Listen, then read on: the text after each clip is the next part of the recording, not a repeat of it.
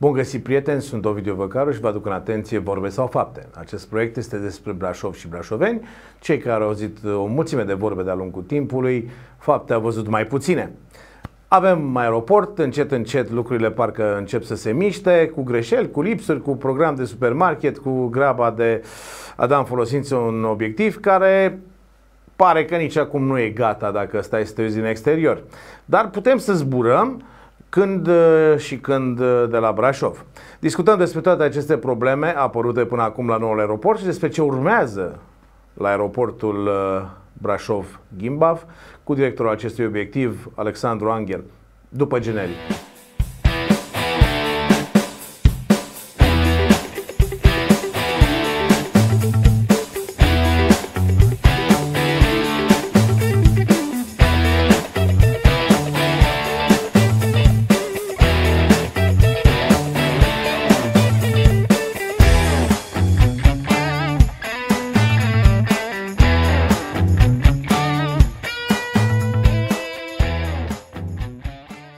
Găsit, domnule director. Uh, pentru început aș vrea să lămurim câteva puncte care au fost pe prima pagină în ultima lună și jumătate când s-a deschis aeroportul. Uh, haideți să o luăm pe rând, vă rog. De când sunteți directorul regiei autonome aeroportul Brașov-Gimbav? Bună ziua, mulțumesc pentru invitație. Uh, directorul regiei, cred că sunt uh, de vreo trei luni trei luni, că doar atunci s-a înființat regia. Nu. Regia e înființată de vreo 2 ani. Așa, și până atunci. Bun, și până atunci n-a fost director sau a fost altcineva director sau cine s-a ocupat? De fapt, ați venit la Brașov și cu ce v-ați ocupat? Că ați venit direct țintit pe aeroport. Sunt două etape. Una a fost cea de director la Direcția Implementarea Aeroport din cadrul Consiliului Județean. Și asta a fost prima etapă. Și acum, după ce am trecut cu activitatea pe uh, regie, sunt director la regie. Bun. Și regia a fost fără director înainte?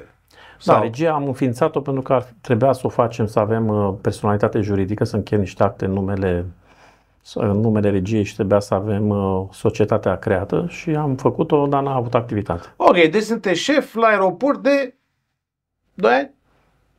De câțiva, nu contează. Câțiva. Ei, cum nu contează? Păi să știm ce pista era făcută. Păi nu, la aeroport am fi. Am da. Și construcția? Am construcția, cine s-a ocupat de construcție? Deci, pe partea de uh, gestionare investiție, a fost uh, practic Consiliul Județean, toată investiția a fost derulată de Consiliul Județean și a fost un, uh, un grup mai mare care uh, a conlucrat la realizarea investiției. Uh, eu am fost cu partea de specialitate, practic, de ceea ce însemna aeroport. Adică? Păi, dau un exemplu, pe partea de terminal trebuie să știi uh, care sunt cerințele pentru a proiecta un terminal. Am mai avut probleme legate de partea de uh, coexistență cu transelectrica. Au fost probleme sau de specialitate de fapt, toate au fost de specialitate, și cu balizajul, și cu partea de păi, navigație aeriană. Și cu... Asta vreau să spun, că de fapt e acolo fiecare a avut rolul lui. Într-un, într-o implementare de proiect, este o unitate de implementare de proiect unde ai și parte de economic, care se ocupă de plăți, ai parte juridică, care se ocupă de contracte, ai parte uh, de achiziții. Eu deci... mă refeream strict la cine a făcut treaba, cine a zis asta merge, asta nu merge, da. asta este, asta nu este. Nu, a fost o decizie colectivă și a fost o implicare unui colectiv mai larg. Da. Cum ați ajuns director? V-a dus domnul Veștea? Uh, Putem să spunem și așa. Păi, m-a adus domnul Veștea, m-a, putem să spunem că am venit. Uh, vă spun că nu este o specialitate pe care să o găsești, uh, am mai zis tot timpul și pe toate drumurile. Cred că sunt singurul din țară. E cel mai bine să vă spun cv ca să nu o luăm așa, că dumneavoastră puneți întrebările la un, într-un mod, uh, nu știu, vreți Direct, direct, da. Direct, da. dar... Uh, Sigur, spuneți dumneavoastră cv mai bine să vă spun că eu am terminat facultate de aeronave, de construcție aerospațiale, la momentul în care era cea mai grea facultate din țară împreună cu arhitectura la București. Este singura facultate de, fapt, de construcție aerospațiale de la, din România. Am terminat în 93, de atunci lucrez numai pe aeroport. Am făcut cursuri de la Centrul de Instruire și, Perfe- și Perfecționare Personal Aeronautic și am lucrat în aeroport de atunci până acum.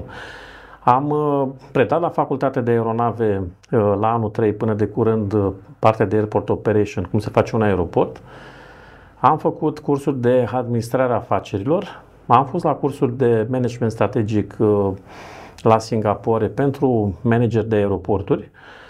Am înființat birou de SMS de safety pe aeroport, am făcut birou operațional și am uh, construit un aeroport cap în, în 2 ani de zile. Aeroportul de la Brașov? Nu, nu, de la Iași. De la Iași? Da. Da. Când? 2013, 2014, 2016. Unde am făcut pistă, cale de rulare, platformă, terminal, drum perimetral, gard în 2 ani de zile. Am să o să vorbim despre Iași, dar la final, o parte de la Iași, da? da. spre finalul emisiunii. Da, sunteți un specialist, nimeni n-a contestat asta.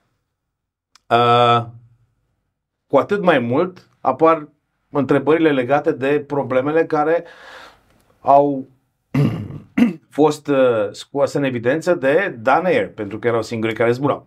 Tunurile pentru păsări. De ce nu au fost? Când s-a deschis aeroportul. Ba da, erau tunuri pentru păsări. Unu. Două. Două. Da. Suficient? Uh, asta cu păsările este o muncă care nu se termină niciodată. Nu este nici mult, nici puțin. O să vedeți că nu este așa simplist cum o prezentați dumneavoastră sau o prezintă Daneru. Că aici este uh, problema. Toată lumea uh, stă din afară și își dă cu părerea și tot se pricep. Munca cu munca, în fapt, uh, se spune în combaterea sau ținerea sub control a vieții sălbatice în perimetrul aeroportului este o activitate mult mai complexă. Trebuie să controlezi habitatul, locul unde cuibăresc animalele, zona unde se hrănesc, unde noptează.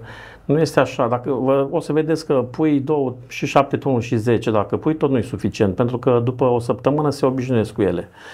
Măsurile trebuie alternate și trebuie văzut ce uh, care din măsuri au efect și oricum n-are niciuna pe termen lung și trebuie uh, trebuie alternate și ținute sub observație. Și asta nu poți să o faci decât în momentul în care începi să fii funcțional și atunci vezi exact ce trebuie să faci și începi să le ajustezi și îți faci niște înregistrări și vezi în timp care au avut efect.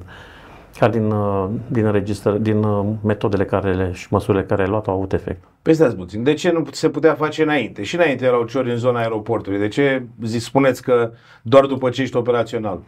Pentru că noi, uh, până am avut aeroportul funcțional, nu eram acolo încât să facem, uh, să fim zi de zi și să vedem, uh, n-am avut activități și aterizări de colări și să ne începem să punem măsurile active în funcțiune. Lucrurile astea vin în, măsur, în momentul în care am avut și personal angajat și ne-am pus în perimetrul aeroportului, în interiorul aeroportului și am început să funcționăm ca un aeroport. Uh-huh. Uh erau comentarii când au fost problemele cu uh, cu ciorile care au lovit uh, motorul deci, de la Dane. Erau comentarii pe rețele sociale șoimi. Spuneau oamenii că de ce nu ați luat uh, o familie de șoimi care ar putea să rezolve problema uh, păsărilor din jurul aeroportului. Este o variantă fezabilă? Uh, este o variantă da? Uite, spuneți și mie, din, din 16 aeroporturi din România, câte au șoimi? Știți, numai noi nu avem șoimi. Nici, niciun aeroport nu are șoimi, ca să o luăm așa. Deci, varianta cu șoimi, eu vă spun că am vorbit cu cineva care avea șoimi, nu este chiar așa la îndemână. Uh, șoimii noi trimiți și se apucă și vânează. Uh, sunt mai sensibili, au un regim. Deci dacă ar fi așa simplu, toată lumea ar avea șoimi. Numai noi nu avem șoimi, toți au șoimi. Nu e așa. Bun, și atunci care mai sunt variantele? Tunurile se obișnuiesc păsările cu ele, șoimii nu... Dumneavoastră acum vreți să vă fac un curs despre cum se combate? Nu e, nu e. Noi vorbim despre, noi vorbim cu oamenii. Explicat, v-am... Adică Așa. oamenii se uită la noi și se în uită... primul rând că deci caută face, soluții. Face din asta caută soluții.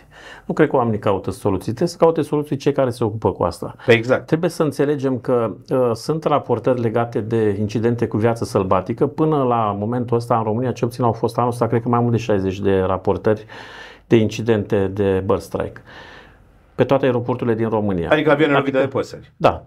Adică nu este, vai de, a fost la noi un caz și el a fost. Nu, au fost, până la noi au fost o 60. În lume se întâmplă sute zilnic, sute de bărstrike zilnice.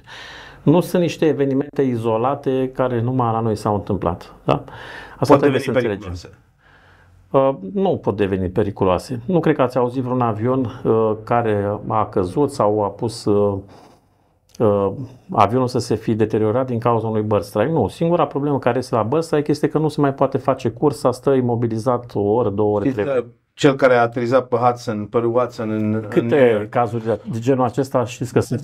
Unul singur în toată V-am dat un exemplu. Păi este, și ăla este unul singur și dacă îl calculați la număr de mișcări și număr de, de și număr de bird strike o să vedeți că este singurul caz în care a luat două păsări în același timp, unul într-un motor, unul în celălalt motor. Este un caz cu totul și cu totul izolat. Nu e, cred că e cazul să discutăm excepții. Deci, la noi nu e problemă.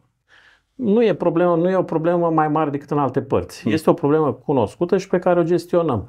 Deci, v-am spus, sunt metode alternative care trebuie schimbate de la... Deci, uh, prima măsură, și, și chiar Daniel zice, trebuie să cosiți, tocmai că am cosit, și cred că fiind vreme umedă au ieșit râme și au ieșit tot felul de alte animale, animale da, da, da, și au, păsările au venit să se hrănească și în momentul ăsta au, și-au atras practic uh, temporar atunci păsările care erau în zona pistei. Ok. A doua, a doua problemă care a fost uh, scoasă în evidență, lipsa serviciilor tehnice după, acest, după evenimentul cu păsărea lovită de Daner. Și uh, întrebarea era, au fost proiectate uh, la aeroport uh, încăperi pentru servicii tehnice la sol? Nu se proiectează așa ceva, întrebare greșită. Și tema este, de ce? Una, și tema este una foarte falsă. Eu cred că am mai explicat, dar mai spun încă o dată. Mie nu mi-ați explicat, dar asta. Da. da. Deci uh, serviciile tehnice la sol, știți când se da, fac sau cine beneficiază de aceste servicii la sol, beneficiază companiile care au staționare uh, care au bază pe aeroport și au staționare. Deci nu se fac servicii de mentenanță între două uh, într-un, la un turnaround. Deci astea nu sunt uh, valabile și nu sunt uh, solicitate de companie. Uh, asta odată. Ca și, când, uh, deci, serviciile de line maintenance sunt pentru aeronavele care au staționare peste noapte după ce și-au încheiat programul de lucru. Ora noi n-a fost cazul pentru că nu aveam nicio companie cu baza pe aeroportul Brașov. Doi. Serviciile de line maintenance sunt asigurate și le asigură operatorul aerian cu, uh, cu, firma, cu firmele de line maintenance. Deci era obligația operatorului aerian să-și asigure aceste servicii, nu ale, nu ale aeroportului.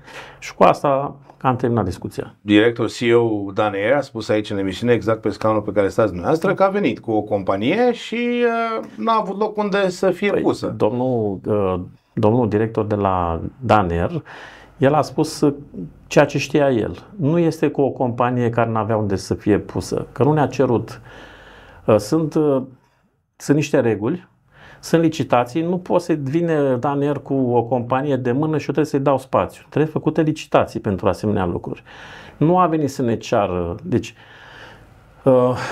a fost o, cred că în contextul acela, părerea mea că a fost o exagerare din partea lui Matt, pentru că el nu a avut nevoie de acele servicii știind că nu... Uh, și o să vedeți că este regulă pe toate aeroporturile. N-ai de ce să ai nevoie, dar încă o dată, vă repet, poate nu e clar.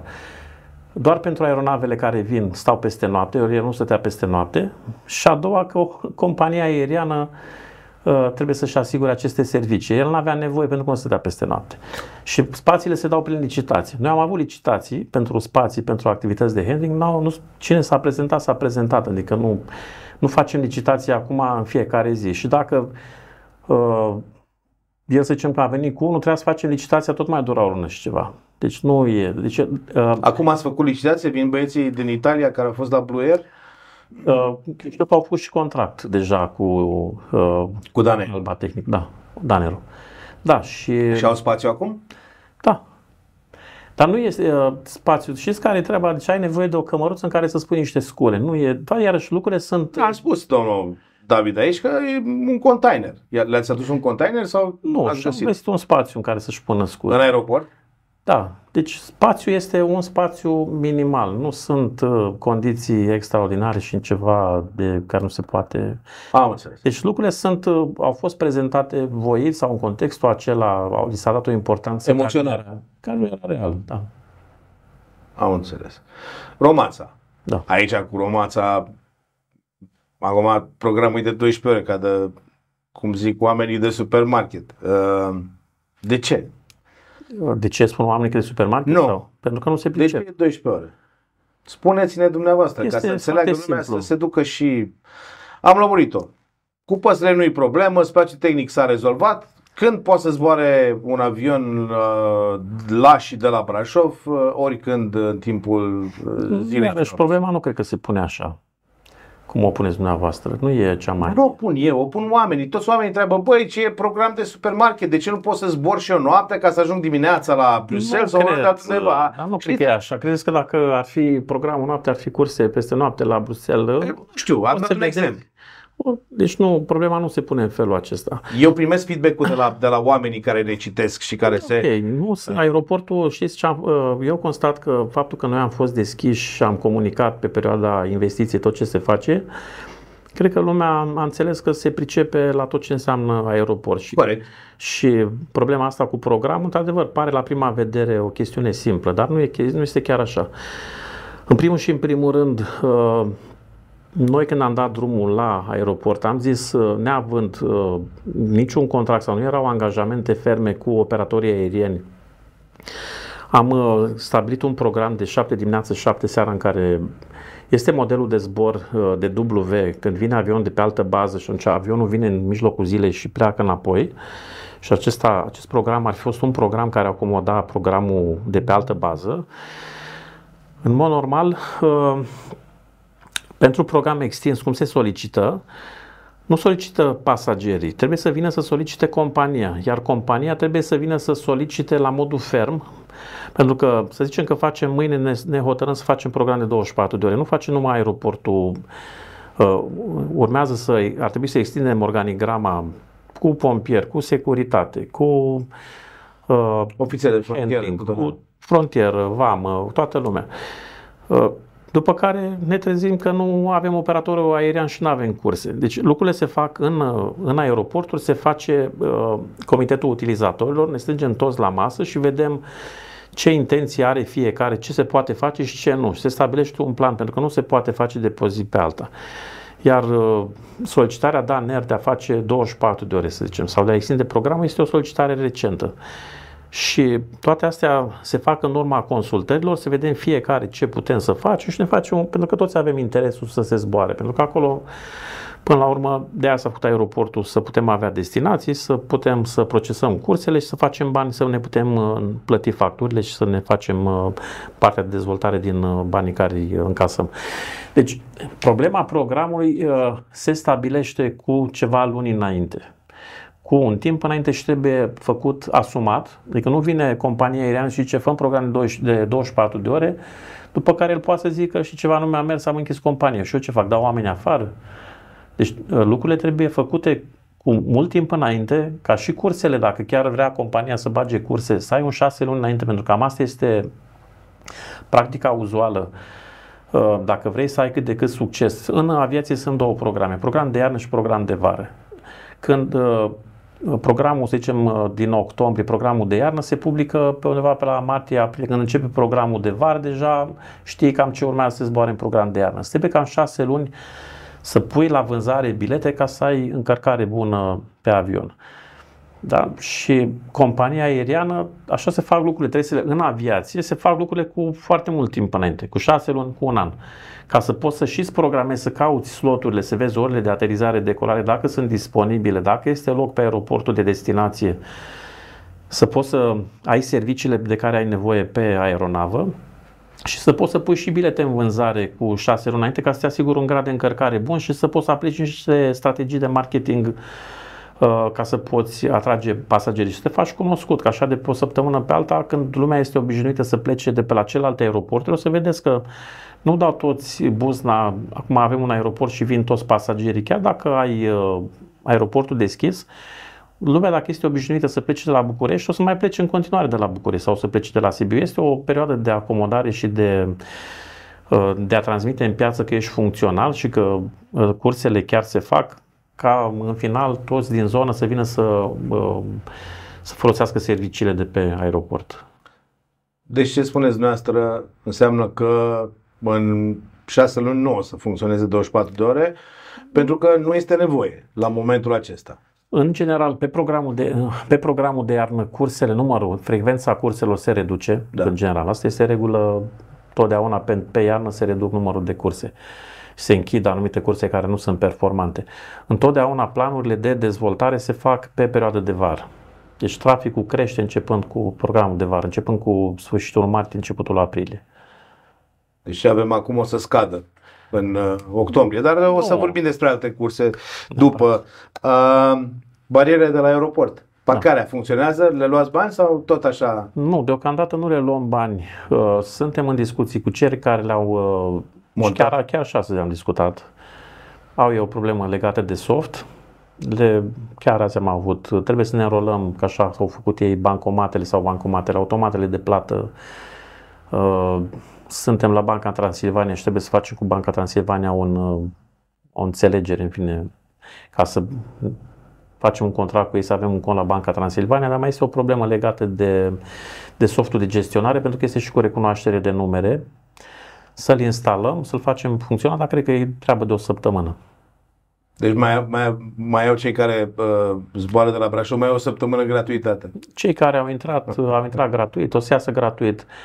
Să știți că mai discutam cu uh, persoane care se ocupă de administrat parcări și chiar au zis și ei, ce doamne, la început e bine să lași parcarea liber.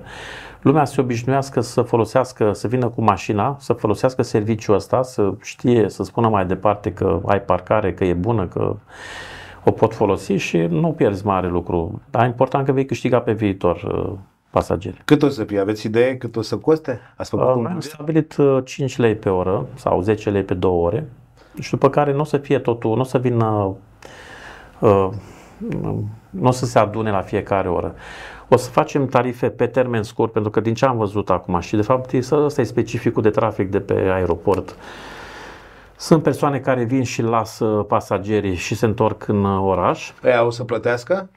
Sau le dați 15 nu, minute? Nu. Deci sunt în felul următor. Avem două lane-uri, două... Da, din, cele care sunt cele chiar lângă la Acolo intrare. poți să treci, vii, lași pasagerul, nu ești taxat pe cele de la intrare, dar numai ai, a coborât pasagerul cu bagajele, ai plecat. Pen, da. Ai plecat. Dacă vrei să stai să mai conduci pasagerul, să duci el înăuntru să-l asisti. Bagi mașina în parcare. Bagi mașina în parcare și plătești 5 lei, 10 lei. Uh, v-am spus, pentru că noi avem doar curse externe. E de așteptat ca pasagerii pe cursele de charter de vară uh, se întorc după o săptămână, sau dacă pleacă pe alte curse, acum cum o să fie cu Wizz-ul, poate să stea 3 zile sau 4, 5 zile, o să facem tarife pentru 3 zile, pentru 5 zile, încât nu... Ok, stea... te vine cu mașina să-și lase la... Da, dar nu o să te adune la 24 de ore 5 lei pe oră. O să da. spunem tariful pe zi, va fi, nu știu, 20 de lei sau 30 de lei pe zi, încât când vine să fie, nu o să fie taxa la oră. Mm-hmm. O să-l facem să fie acceptabil, nu fugărim lumea. Bine, pot să, pot să vină oamenii cu taxiul, nu neapărat să vină. Să știți că ce m-a, mi-a plăcut și m-a bucurat când a venit o cursă de charter de vară, am văzut foarte multă lume care s-a, s-a urcat în autobuz. Da. Asta este un semn bun, să știți, că în general lumea nu, nu prea o are ca primă opțiune. Dar am văzut, una, am văzut autobuzele vin regulat și pasagerii le folosesc. E, e bine, pentru că e un semn de civilizație. Și autobuzele sunt curate. Da, e destul de complicat dacă vii cu valize multe cu alea, să te duci cu autobuzul, să... Da, e ține de comoditatea și de uh, cum vrea fiecare. Uh, spuneți-mi în aeroport, acum am văzut uh, domnul Macedonski a, a postat un filmuleț cu prima mașină de cafea acolo pe mergea. Da. În afară de prima mașină de cafea mai este ceva? Au fost licitații. Este și a doua, și a treia, și a Au fost licitații, ați da, organizat da. licitații, da. Spuneți-mi da. ce vine pasagerul și ce poate să facă în aeroport până... Ce o vă spun acum, uh, regula în manualele de economie de aeroport, uh, în general se fac concesiuni pe spații, pe, uh, pe spațiile comerciale în aeroporturi. Noi acum avem în derulare, practic, documentația pentru activitatea economică pentru spațiile comerciale în aeroport. Am făcut consultare de piață, e o documentație mai stufoasă. Până rezolvăm cu licitația pentru spații așa cum se face, ca să, uh, nu, ca să depășim momentul actual având curse și având pasageri, am zis hai să trebuie să avem, să le dăm un sandwich, o apă, o cafea să aibă de unde să-și așa. Atunci am făcut licitațiile acestea pentru aparate de tip vending, mașini. Mm-hmm. Și am mers cu două tipuri, unul pe un metru pătrat pentru automate de cafea și celelalte cu 3 metri și ceva de, una, de automat, din care poți să-ți iei sandvișuri, sucuri, apă, nu știu, batoane de ciocolată și așa mai departe. Și le-am făcut și în zona publică, și pe zona pe interne și pe externe. Deci, în momentul de față, cine călătorește, problema uh, este rezolvată cu automate de cafea, sucuri, ciocolată, apă, sandvișuri. Și am instalat și dozatoare de apă cu filtre și am pus și pahare pentru apă. Deci eu cred că momentan problema este rezolvată. Nu moare nimeni de sete și dau de foame în aeroport. Da, deci sunt condiții civilizate. Spuneți-mi, domnule director, era mai bine să fie dat acest aeroport în concesiune? La moment, în momentul în care a fost gata, n-ar fi fost mai bine să fie dat către un operator privat, să se ocupe de el, cineva uh, care știe despre ce e vorba? Acum, decizia este a proprietarilor, dacă să-l dea în concesiune sau nu. Proprietarul fiind Consiliul Județean. Județean, da. În România, până în momentul de față, niciun aeroport nu este dat în concesiune. Toate aeroporturile sunt deținute de stat pot să zic că este un exemplu bun din punctul meu de vedere. Adică sunt alte state care au nu știu, 100%, dar oricum spre 80%, sunt alte state care au un procent mai mic, dar oricum s-a, uh, s-a demarat procedura aceasta de a concesiona aeroporturi. Uh, ce este interesant de știut este că din aeroporturile din România, în momentul de față, cred că două sau trei sunt profitabile. Atât. Da. Uh, în, pe viitor, statul nu va mai avea voie să financeze aeroporturile. Aeroporturile sunt activități economice și de săptămâna trecută s-a dat uh, legea, legea privind guvernanța corporativă, o fel de actualizare a legii cu niște modificări. Și în această lege spune că de la, de la data apariției nu se mai înființează regii autonome. Deci noi suntem practic ultimul, Ultimii, care ultima regie, ultimul aeroport care mai suntem pe piață.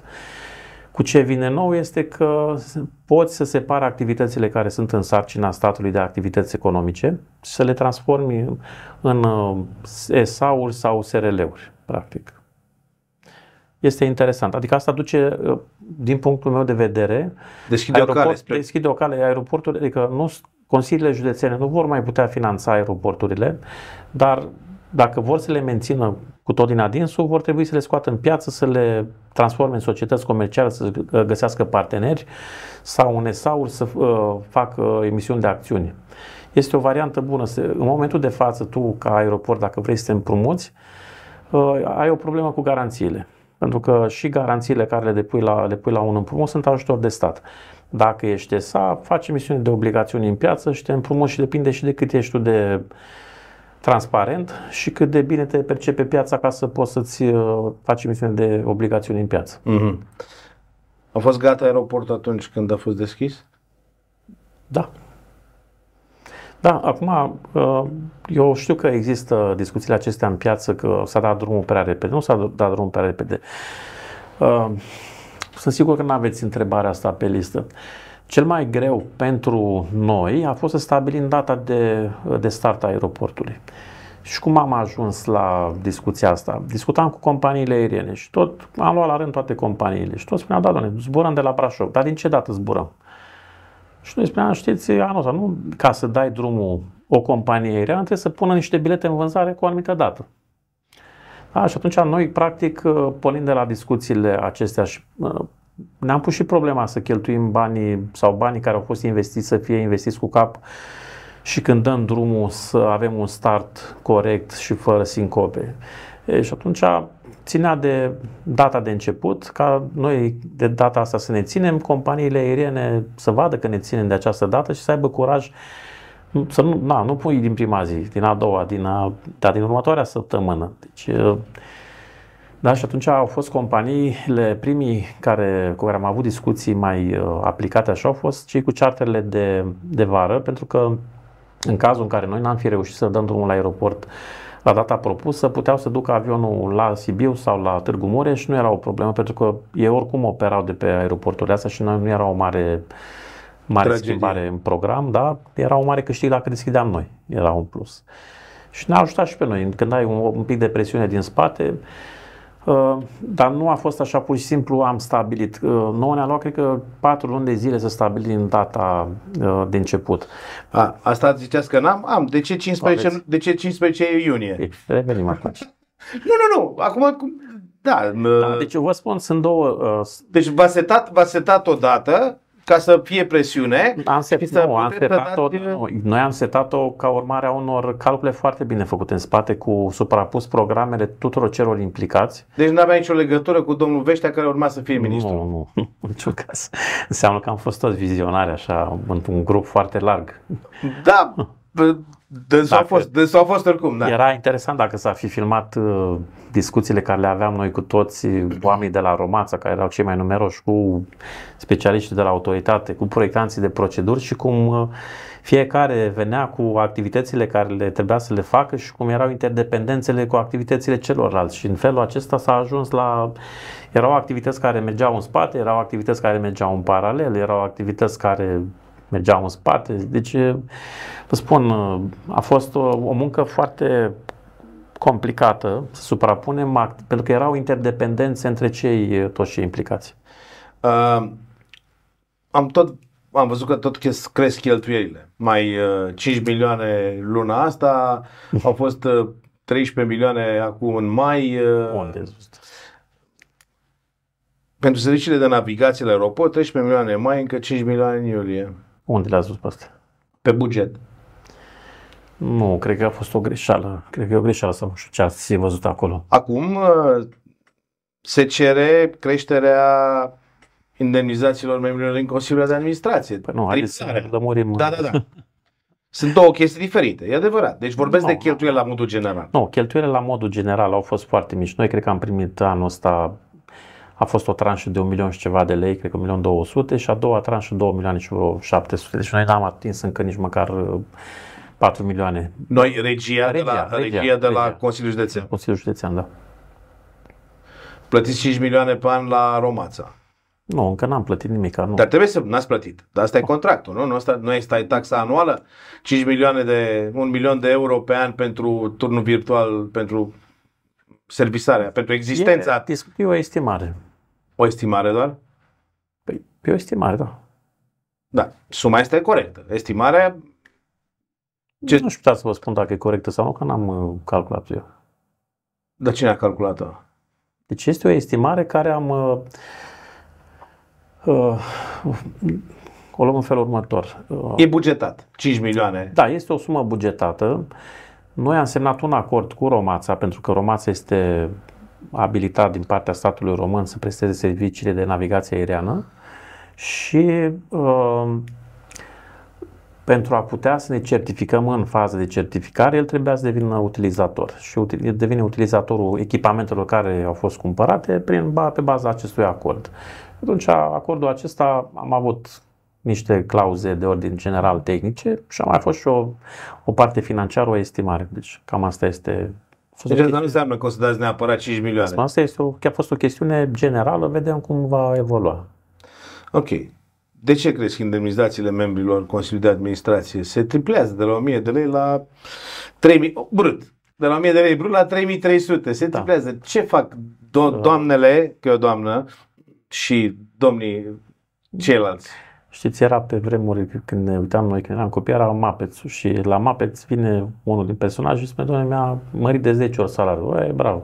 Și cât aveai? Păi aveam 0 lei. Și acum cât e? Păi tot 0, că da. l-am mărit de 10 Normal. ori. E, povestea cu Consiliul de Administrație este așa, când uh, s-a făcut primul Consiliu de Administrație și a fost o perioadă destul de lungă, a fost fără remunerare. După care, până, până de curând, până, până la 1 august, de la 1 august, până la 1 august, au fost 1000 de lei, din care s-a scăzut impozitul și rămâneau membri cu 500 de lei. Până la urmă sunt, se iau niște decizii în Consiliul de Administrație și trebuie să Dați-mi un exemplu, ce fel de decizii? Pentru că asta trebuie să mă înțeleagă oamenii, în general. În Consiliul de Administrație se stabilesc uh, tarifele, taxele pentru companii, se stabilesc bugetele, deci se... sunt deciziile de ordin uh, superior de, legate de, de tarife în principal. Consiliul se întâlnește de multe ori? Nu, uh, remunerația nu este pe număr de întâlniri. E deci, pe lună? E pe lună, da. Deci poți să te întâlnești O dată sau de șapte ori? Poți să te întâlnești și de șapte ori, da. Deci nu e mult. Nu 3320. Vă spun că sunt 3000 de lei impozabil. Sunt, cred că Da, toți. deci e o alarmă, nici o problemă. E vreun urs pe aici, pe lângă noi, cu domnul Geanu Ar fi Gherea, prima oară. puteți să-l opriți. Puteți să-l opriți. Prima E- oară. Se întâmplă. Da, sigur.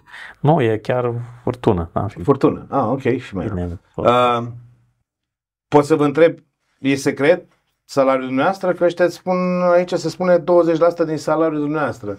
Dacă îți faci 3000, 20% din salariu e. Să e, cine știe să facă socoteala, face socoteala. Eu am în jur de 9200, 9500, ceva de genul ăsta, bani. De lei? Da. De lei. Deci sub 10.000 de lei pe lună? Da. Da. Da. A, aici cred că e cam, da. Păi dacă stați toată ziua acolo și domnii ăștia iau 3000 că se întâlnesc uh, de 5 ori, de 3 ori, de 2 ori, Acum, o știți, cum e, nu cred că se pune problema de câte ori se întâlnesc oamenii. deciziile importante, da. Nu, nu, oamenii acum să știți că sunt uh, persoane cu experiență. Adică l avem pe domnul Albu care a fost director la aeroport la Tulcea, Domnul Mincu, care este la Domnul Romața, Mincu, care așa. e la Romața, da, domnul- doamna Donțu, nu știu, doamna Donțu, care cred că o știți mai bine ca mine, că Da, e- și este, prefect. am auzit numai cuvinte și este să știți că este foarte activă și ne sprijină. Uh, Domnul Boștine, care a fost un pilot foarte cunoscut și un om foarte respectat la Tarom și la Romața, Și au decizii bune. Uh, acum, iară s-a comentat în spațiu virtual. Am văzut că de Sfântul Ilie a fost un sobor de preoți acolo să... Care a fost scopul?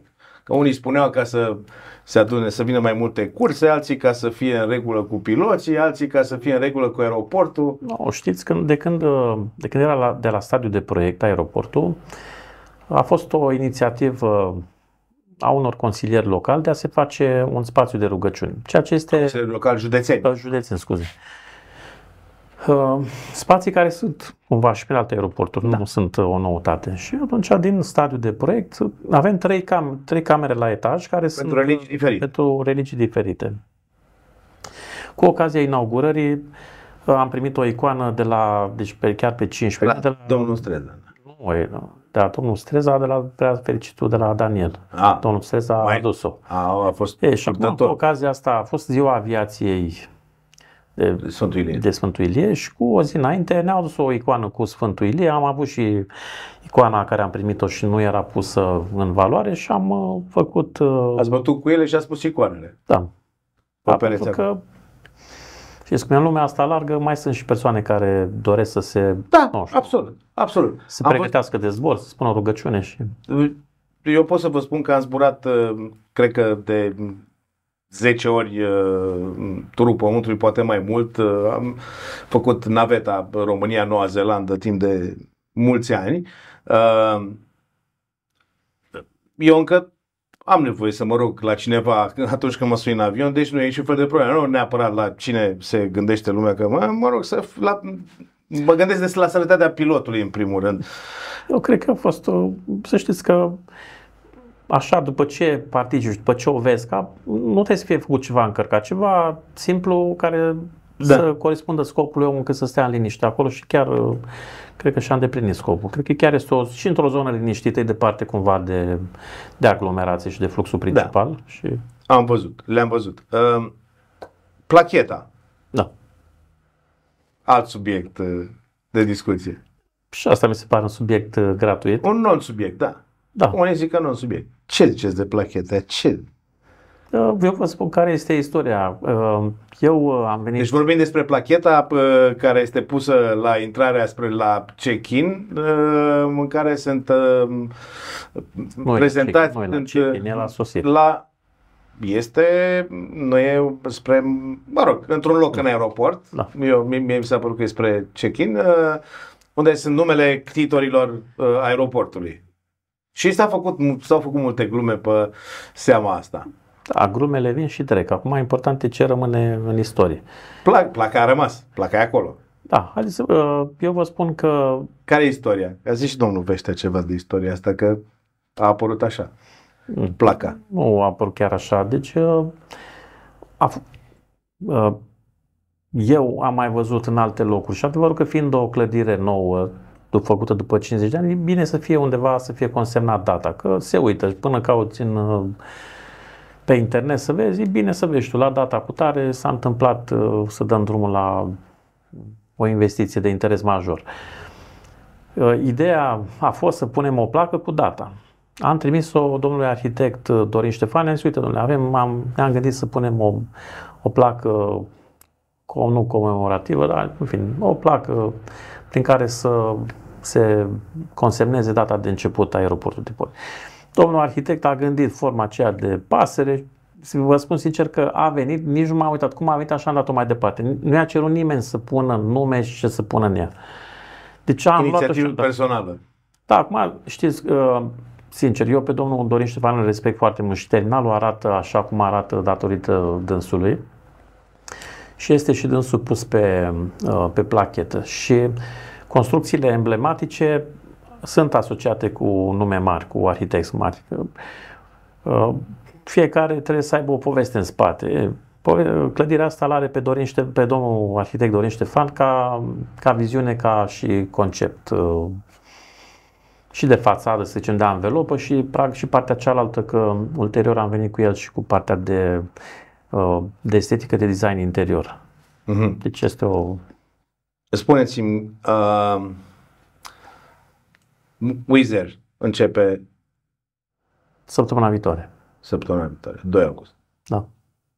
Tot au probleme până Europa. Aveți Cine emoții? nu, nu am emoții. Nu avem emoții. Știți, uh, discutam de programul ăsta de 7 dimineață, 7 seara. Pe de, pe de altă parte ne face și, putem, nu toate lucrurile sunt 100% greșite. Avem și un avantaj. Când se vine cu avionul de pe alt uh, aeroport, de pe altă bază, îți vine în mijlocul zilei. Cursele cu care se va opera, uh, se vor opera zborurile de, în fine, zborurile de Londra și de Dortmund, vor veni la mijlocul zilei. Vor fi niște ore foarte bune și de venit și de plecat. Întotdeauna ai probleme cu ultimele curse din zi, pentru că se adună toate întârzierile de pe parcursul zilei și la ultima cursă se decontează tot, practic. Da. E, asta fiind prima cursă, a doua cursă în timpul zilei, șansele de a, de a rata cursa sunt minime. Ok, deci o să fie bine. Da. Air France. Am așa o, o mi-a șoptit cineva din Franța că sunteți pe ultima sută cu negocierile. Na, aș vrea să nu mai comentăm pe asta, să o discutăm. Pentru că asta a fost una din rugămințile domnului primar. Nu, de acolo. Da, deci uh, cred că am mai zis eu și altă dată cu discuțiile înainte de a se întâmpla. Da, înainte de a se întâmpla, uh, riscăm să le stricăm. Bun, spuneți-mi atunci că nu vă cer date exacte. Care e probabilitatea să se zboare de la Brașov la Paris uh, în următoarele Probabilitatea să zburăm la Paris este foarte mare. Există interes mare și din partea română și din partea franceză și sunt argumente destul de solide. Adică avem și poligonul de la Cincu cu baza, da, da, da. baza NATO unde are un număr considerabil de soldați. Francezi, mulți, belgeni, da. belgeni și atunci toate astea vin în, în ajutorul nostru, plus Airbus, plus uh, afaceri din zonă, interesul turistic, sunt uh, iarăși uh, sunt relații și pe parte culturală, sunt tot fel de schimburi și cred că și pe partea universitară și da. uh, sunt și dintr-o parte și din cealaltă. Universal Air. Da. Malta. Din Malta. E, Un, da, o companie no, Malta, bazată în Malta, mă, ca să plătească da, taxe mai puține. Da, nu. Ce, ce nu știe lumea este că Malta este țara cu cea mai uh, uh permisivă sau uh, Uh, au procedurile cele mai scurte de a înmatricula aeronave și tarifele cele mai avantajoase pentru companiile aeriene. Foarte multe, uh, deci Mulți sunt bani înmatriculați acolo. Da, deci dacă e un fel de paradis fiscal pentru posesorii de aeronave. Îți fac foarte repede. Ei sunt, uh, știți cum e, se specializează pe un anumit domeniu. Ei s-au specializat pe partea asta de, de aeronave, pentru că au simțit cu oamenii cu bani, fiind să-și facă documentele acolo, când mai au nevoie, nevoie mm. de documente, mai vizitează și țara, deci este era Malta și cred că până prin Caraibe mai era o țară, deci care erau top. O să zboare la Haifa și Tel Aviv, începând de când? Avem niște discuții, să vedem dacă din septembrie. Uh, sunt acum să se setează ultimele detalii. Deci important este să înceapă. Da, au niște avioane foarte mici. Pentru că, bombardiere, nu? Uh, nu chiar bombardiere. Sunt dașurile de Havilandu, care a zburat și mult timp uh, asta Austria, nu? Da. E un avion foarte stabil, cu uh, roata sub uh, aripă. Uh, deci Haifa are, una, are o pistă scurtă, cred că are 1400 de metri sau ceva de genul ăsta. Și nu poate să vină, dacă ai nevoie, știți, dacă am uh, avion cu masă mare, am nevoie de distanță, pistă lungă, pistă lungă pentru decolare. Și este numai bun pentru Haifa. Acolo nu poate să aterizeze orice tip de aeronavă. Mm. Uh, cargo? Cargo, uh, săptămâna viitoare o să avem chiar astăzi pe grupul nostru de discuții de la aeroport, o să avem niște ne mobilizăm toți care suntem în aeroport să vedem cum facem cu circuit de securitate, cu mărfurile, cu cargo. Pentru că uh, este cerere mare de cargo. E interes. Este interes foarte mare și eu cred că va deveni... Să plece de aici sau să vină aici? Să pleacă. Și sunt uh, persoane care au uh, găsit, exact ca în transportul, trimiți un camion cu marfă undeva și de acolo îți găsești să-ți aduci marfă înapoi. Și înțeleg că sunt oameni cu idei care să trimită marfă cargo în afară și să vină cu linia și cu marfă încoace. Și fiind multă industrie în zona Brașovului, cargo este, este foarte cerut. Pleacă multe camioane pentru a pleca cu cargo de la, de la București și e bine că până la urmă nu mai pleacă pe Valea Prahovei să mai încurce și traficul pe acolo, plus costuri și traficul ar fi mult mai, mult mai scurt să plece de la Brașov. Deci urmează. Da, deci cargo, ca să ne înțelegem, că multă lume are impresia că pe cargo ai nevoie de depozite foarte mari. Nu, cargo se poate, marfa se poate verifica din punct de vedere securitate la producător, la fabrică, se sigilează, se face documentul de transport și după aia se însoțește direct la avion și se urcă direct în avion. Nu, nu trebuie să ai spații intermediare. Și cargo este de mai multe feluri. Poți să ai cargo acum în, la nivel mondial, cargo foarte mult se face pe comenzile acestea online, nu sunt volume mari. Sunt pachete mici, gen Amazon, da. care și asta se pot transporta la cala avionului, pentru că nici lumea nu mai pleacă în călătorii cu, cu bagaje voluminoase și cu toate haine, pentru că de acum, cam brandurile sunt aceleași peste tot, ai nevoie de ceva, îți cumperi până te duci și cala la avion rămâne goală și atunci companiile au ales să pună la dispoziție și spațiu de la cala avionului pentru pentru transport de marfă. Sunase cineva recent că avea de trimis, cred că în Italia, cantități regulate, dacă nu zilnice, dacă aveam zboruri zilnice, uh, se trimit ciuperci. Acum e sezonul ciupercilor, fructe de pădure. Da. Și poți să le pui și le trimiți în Italia, că acolo sunt la mare căutare. Foarte tare. Da, zboruri? mărfuri care nici nu te gândești. Zboruri militare? Da, cu zborurile militare este și asta o componentă importantă pentru că plătesc Uh, ne așteptăm să se mute o parte mare sau consistentă din activitatea de la Sibiu la Brașov? Uh, de la Sibiu, de la Cogălnicianu, care este aferentă celor de la, de la Cincu, de la uh, baza franceză. Da. Uh, cred că o să înceapă undeva la, la sfârșitul august, începutul septembrie. O să începem să avem, am avut deja primele discuții cu ei și să setăm, uh, o să fie și legat și de, o să fie transport de, își fac rotațiile de soldați, da. okay. plus logistică, ce mai au ei. Fără avioane de vânătoare bombardament. A, nu, aleas la alte, alte baze.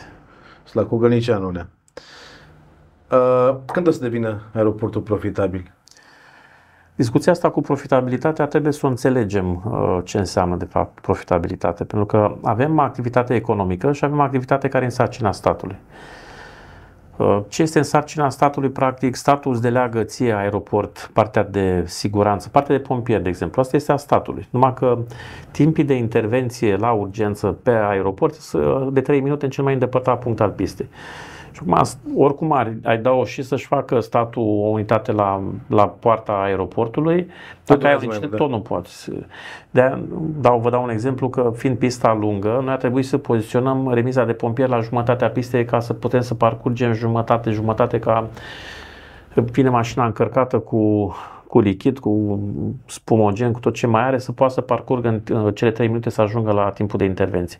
Deci, în interiorul aeroportului sunt activitățile de siguranță și securitate, sunt ale statului, dar sunt gestionate de, de aeroport spunem acum și prezența practic a celorlalte instituții care sunt VAMă, SRI, Poliție Transporturi, Frontieră, cu spațiile și cu consumurile, practic, cu echipamentele de securitate care nu sunt ieftine și mentenanța lor și cu toate consumabilele aferente, sunt suportate de aeroport. Dar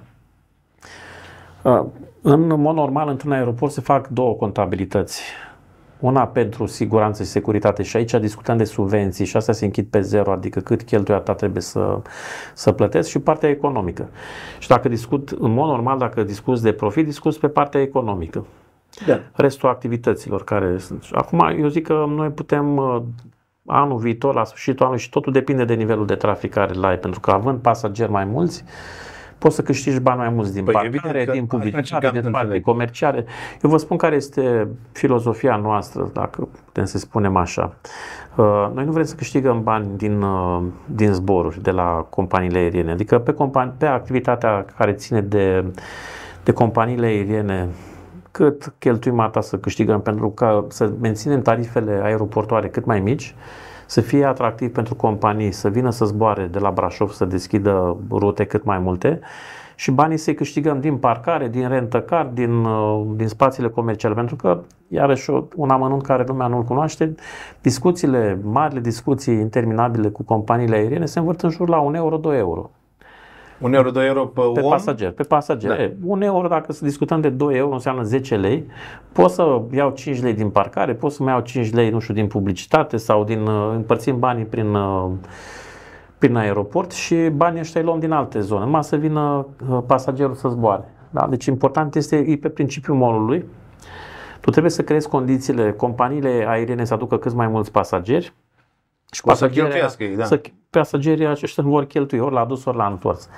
Și mai uh, sunt două modalități uh, de a recupera banii. Unul direct în aeroport, să discutăm de profitabilitatea aeroportului la modul direct pe situații contabile sau uh, beneficiile care le vedem în zonă. Și dacă facem un calcul, și cred că cineva a făcut un calcul uh, legat de, vedem la traficul înregistrat, uh, vedem uh, câți pasageri ar fi trebuit să meargă numărul de kilometri până la București și calculăm consumul, vedeți că prin, prin faptul că este uh, localizat aici aeroportul, practic brașovenii fac o economie de câteva milioane de euro numai din combustibil.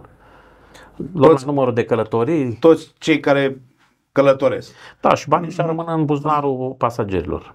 De aia spun că sunt beneficii care sunt la aeroport. Să, să dea 40 de lei pe un sandwich. Da. De exemplu. Sunt... Cât, cât e un sandwich la aeroport? Da, să știu.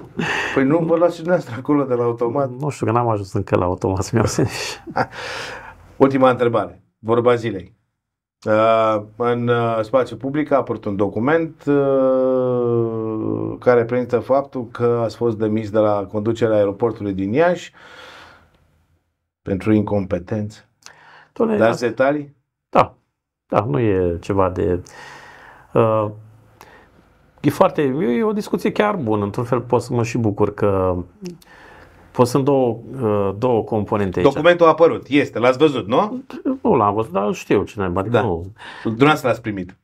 Nu e nimic de ascuns.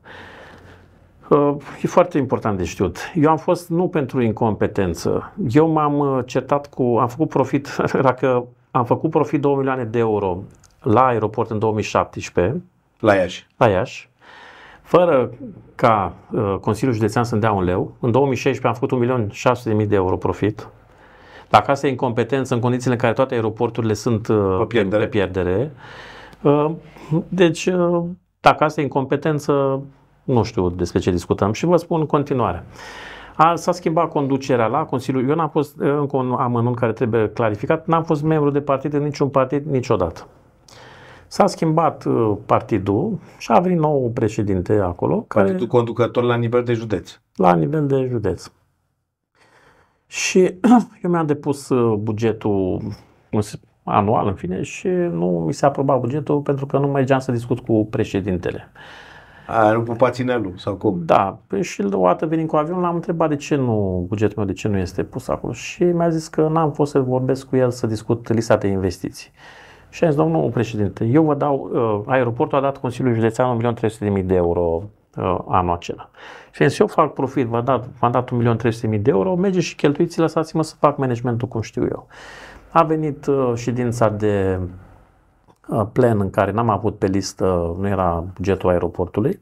Am fost, m-am certat cu președintele la el în birou și am spus că și este de reținut că în ordonanța cu guvernanța corporativă spune că este interzisă emisiunea autorității tutelare în actul de administrare și am spus că nu are dreptul să se bage în administrarea mea și dovedește că nici nu cunoaște legea, dar nici nu vrea să o respecte și cu asta asta a fost... V-ați dat foc la valiză? Cu asta, de fapt, am ajuns să devin eu incompetent.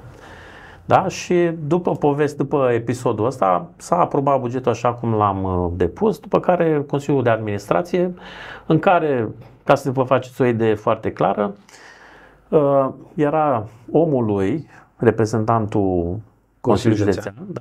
o persoană cu 12 clase. Deci, dacă au apărut documente, ar fi bine să vă dau și eu documente să vă arăt că respectivul avea 12 clase și el nu avea ce să caute. Adică în, legea spune că în Consiliul de Administrație... Ce țară trăim? Păi da, asta vă spun. În ce țară trăim? În, în Consiliul de Administrație trebuie să ai studii superioare de lungă durată. Deci acel individ avea 12 clase, dar nu era singur, erau doi care aveau 12 clase.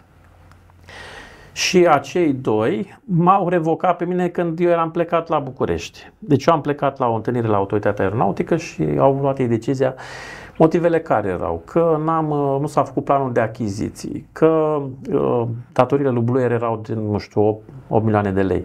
În condițiile în care Blue Air venise să ne dea bilete la ordine și tot ei le-au refuzat. După ce m-a dat pe mine afară, datoriile ajunseseră la 14 milioane și n-a mai fost nicio problemă.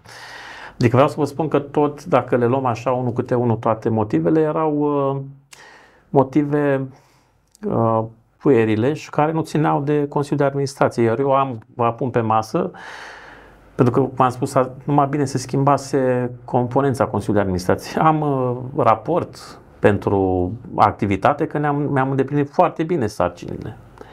În deci v-a dat evaluarea că foarte am bine? Am evaluarea foarte bine și cu indicatori depășiți de nu știu cât. Vă dați seama că nu era niciun aeroport uh, profitabil în țară, am, am avut 2 milioane de euro profit. Deci Cât de fost, incompetent puteam să fiu? A fost o decizie politică? 100%. De 100%. Deci, ca să înțelegeți, eu în, uh, uh, am, am fost revocat ca director general, după care am zis, ok, nu mai aveți nevoie, hai să văd cum vă descurcați. Pentru că tot ce ai făcut acolo, v-am spus, am făcut aeroportul, eu l-am făcut în 2 ani, eu l-am făcut profitabil. Uh, și am zis, hai să văd dacă vă descurcați. După care mi-au, uh, de, am, am vrut să mă întorc pe postul meu de contract de muncă, aveam, aveam, aveam postul de director operațional suspendat, mi-au desfințat și postul de contract de muncă, mi l-au, mi l-au desfințat. Eu, practic, în două luni și ceva am rămas șomer de la discuția aceea. Și în, în, acesta este modul prin care am ajuns eu la Brașov. Eram disponibil și căutau pe cineva care știe să facă aeroportul și are experiență în aeroporturi. Dacă asta este țara în care trăim, în care oameni cu 12 clase uh, și care n-au făcut nimic în viața lor, adică eu sunt de acord să discut cu oameni care mi arată că au făcut și ceva în viața lor și să-mi pune și mie pe masă să măcar uh, un curs de, habar n-am, de, de o lună, de două luni, de trei luni și discutăm, dar oameni care știu să doar dea doar din gură și să uh, în fine... Să respecte indicațiile. Respecte indicațiile și profite de o prietenie temporară cu unii sau cu alții, nu mi se pare fair. Bă, domnule director, mult succes la Brașov, să nu se întâmple ca la Iași, că cine știe, știți cum e, și politicienii de la Brașov sunt o politicieni. Poți să știi. Nu poți să știi. Mai glumești noi, da. Da, glumim. Vă mulțumesc foarte mult pentru că ne-ați onorat cu prezența. Uh, prieteni, vorbe, fapte și fapte, vorbe mai puține. Rămâne să apreciați dumneavoastră. Uh, oricum aflați tot ce este mai important în Brașov. Uh, la interviurile Biz Brașov, vorbe sau fapte, produs de Croncast Media. Ne vedem pe Facebook, pe YouTube, ne auzim pe Spotify. Condica de sugestii și reclamații este pe website. Numai bine!